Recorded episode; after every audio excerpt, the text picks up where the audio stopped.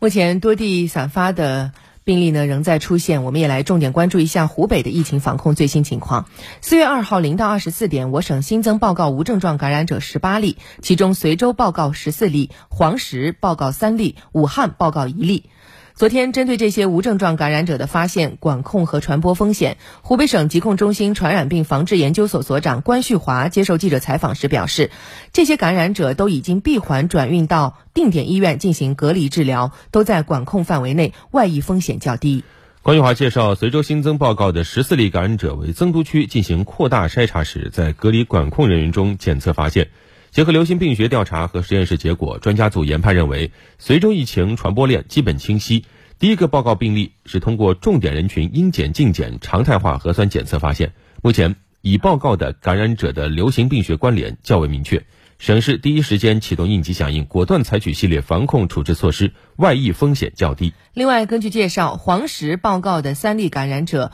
为已经报告感染者，也就是。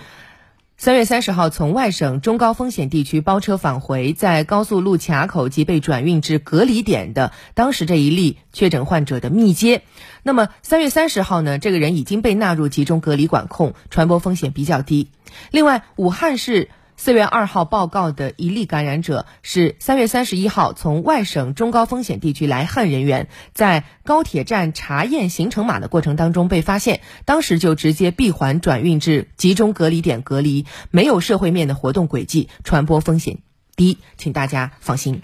另外，最新消息显示，昨天上午，松滋市乐乡街道交通检查点对外省来松滋车辆进行落地核酸检测时，发现两例阳性。经松滋市专家组综合研判，确定为新冠病毒无症状感染者。荆州市、松滋市已迅速启动应急响应机制，两名感染者已转至定点医院隔离治疗，目前正在进行风险人员和风险区域排查管控。嗯，从刚才介绍到的这几例发现的情况呢，我们真的发现来鄂反鄂落地核酸检测非常重要，而且呢，也确实发挥出了它强大的功效，提醒大家一定要配合。